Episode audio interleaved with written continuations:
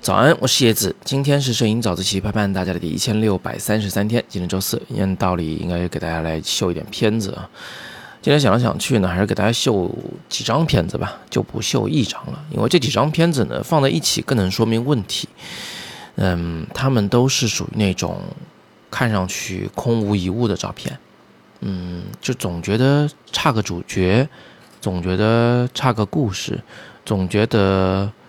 差一个决定性瞬间。那么，在上个星期，我有一张照片呢，引发了一些争议。呃，是拍的婚纱照的一个花絮照片啊，在匆忙之间抓拍下来的一个姑娘，走在所谓的房顶上那张，画面很空啊，可能让人空的不太适应，不太舒服啊。但是我自己还是非常的喜欢。当然，我也在后边试图的去讲了我为什么会喜欢这张照片。有一位同学呢，觉得很愤怒啊，觉得我不应该申辩。那其实我觉得这个事情你应该这么想啊，我是一个摄影老师，我做公众号主要是为了做教育的。那我当然应该去阐述我对我自己的喜欢的照片的一个看法啊，不能说你说不喜欢，我就只能认这件事儿。嗯，只能认为你不喜欢，那一定是我做的不好。我肯定得讲讲我认为的道理，对不对？那么今天这张照片，这些照片就是顶风作案啊！熟悉我的同学都知道，我会干这个事情的。而你越是不能接受的，我越是想要再刺激你一把。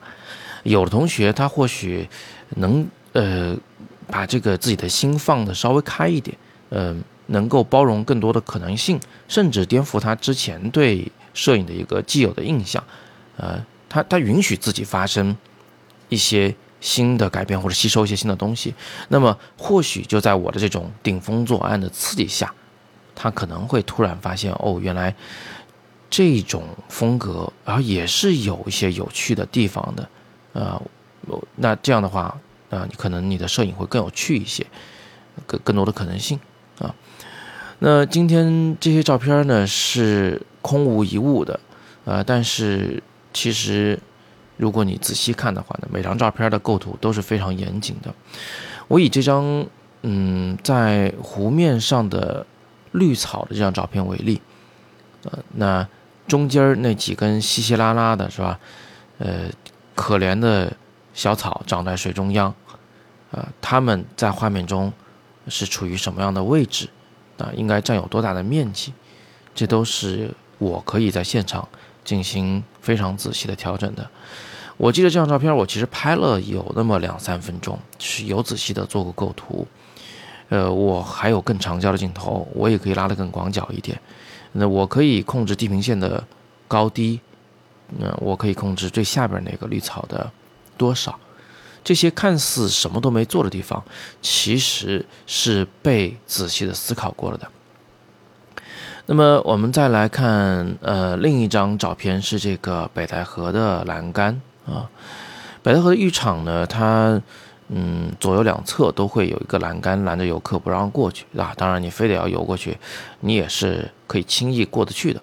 所以这个栏杆没多长，伸到海里面，然后就消失了，就没有了。我把它，呃，正正的拍下来，不偏不倚，不仰拍，不俯拍，啊，然后让它呢在画面的左侧三分之二都有栏杆，在右侧大概三分之一的位置就消失了，而且是逐渐消失的，它是先消失了网子，再消失了杆儿。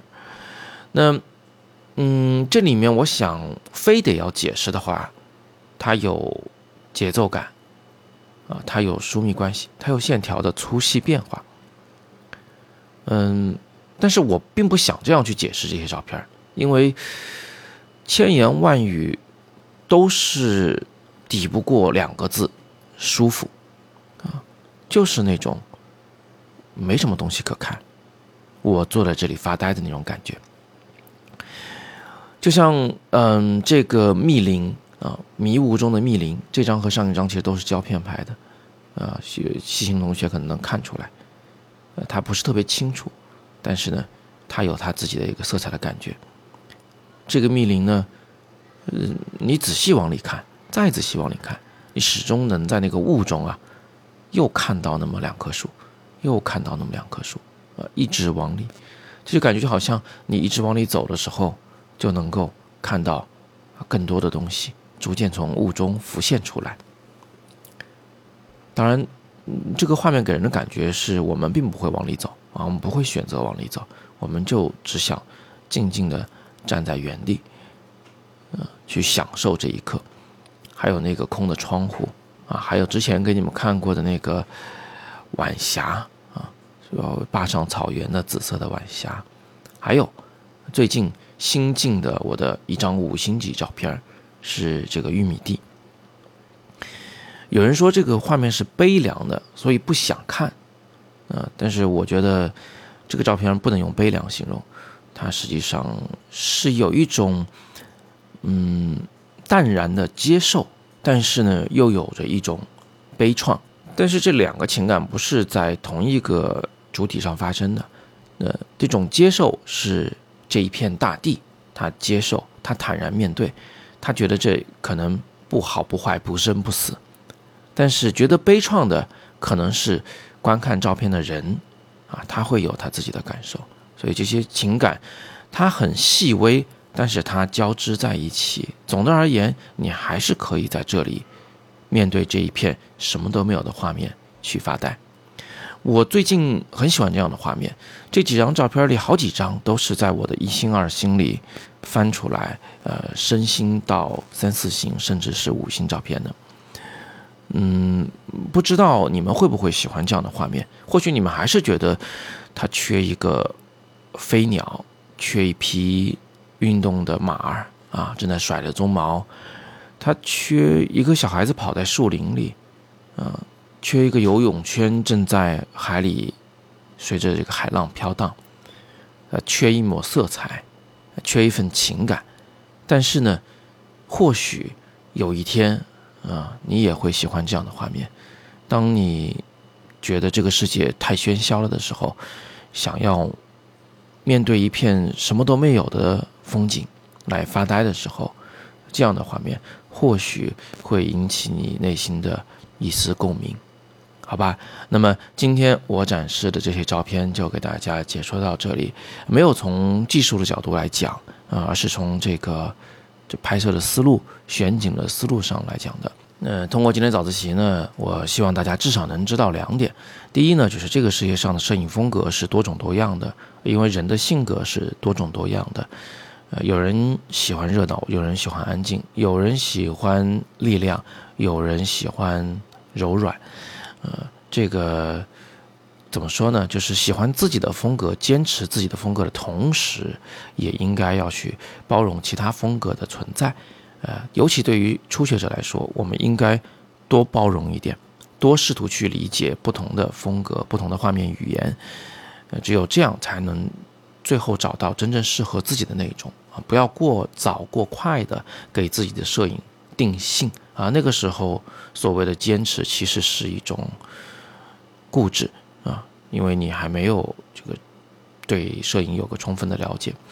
那另外一个层面上来讲呢，就是嗯，决定性瞬间也好，点睛之笔也好，画面的色彩的对比也好，这些过去我们可能会认为必须要有的元素啊，在摄影里也可以是完全没有的。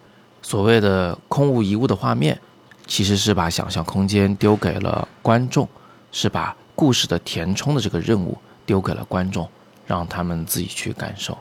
最后给个小贴士，呃，我很多照片在拍摄的时候呢，就不是为了让你们在手机上观看的，我会想象啊，它的最好的观赏的这个情况是至少两米来大啊，甚至更大的篇幅挂在墙上来打上射灯被人观赏。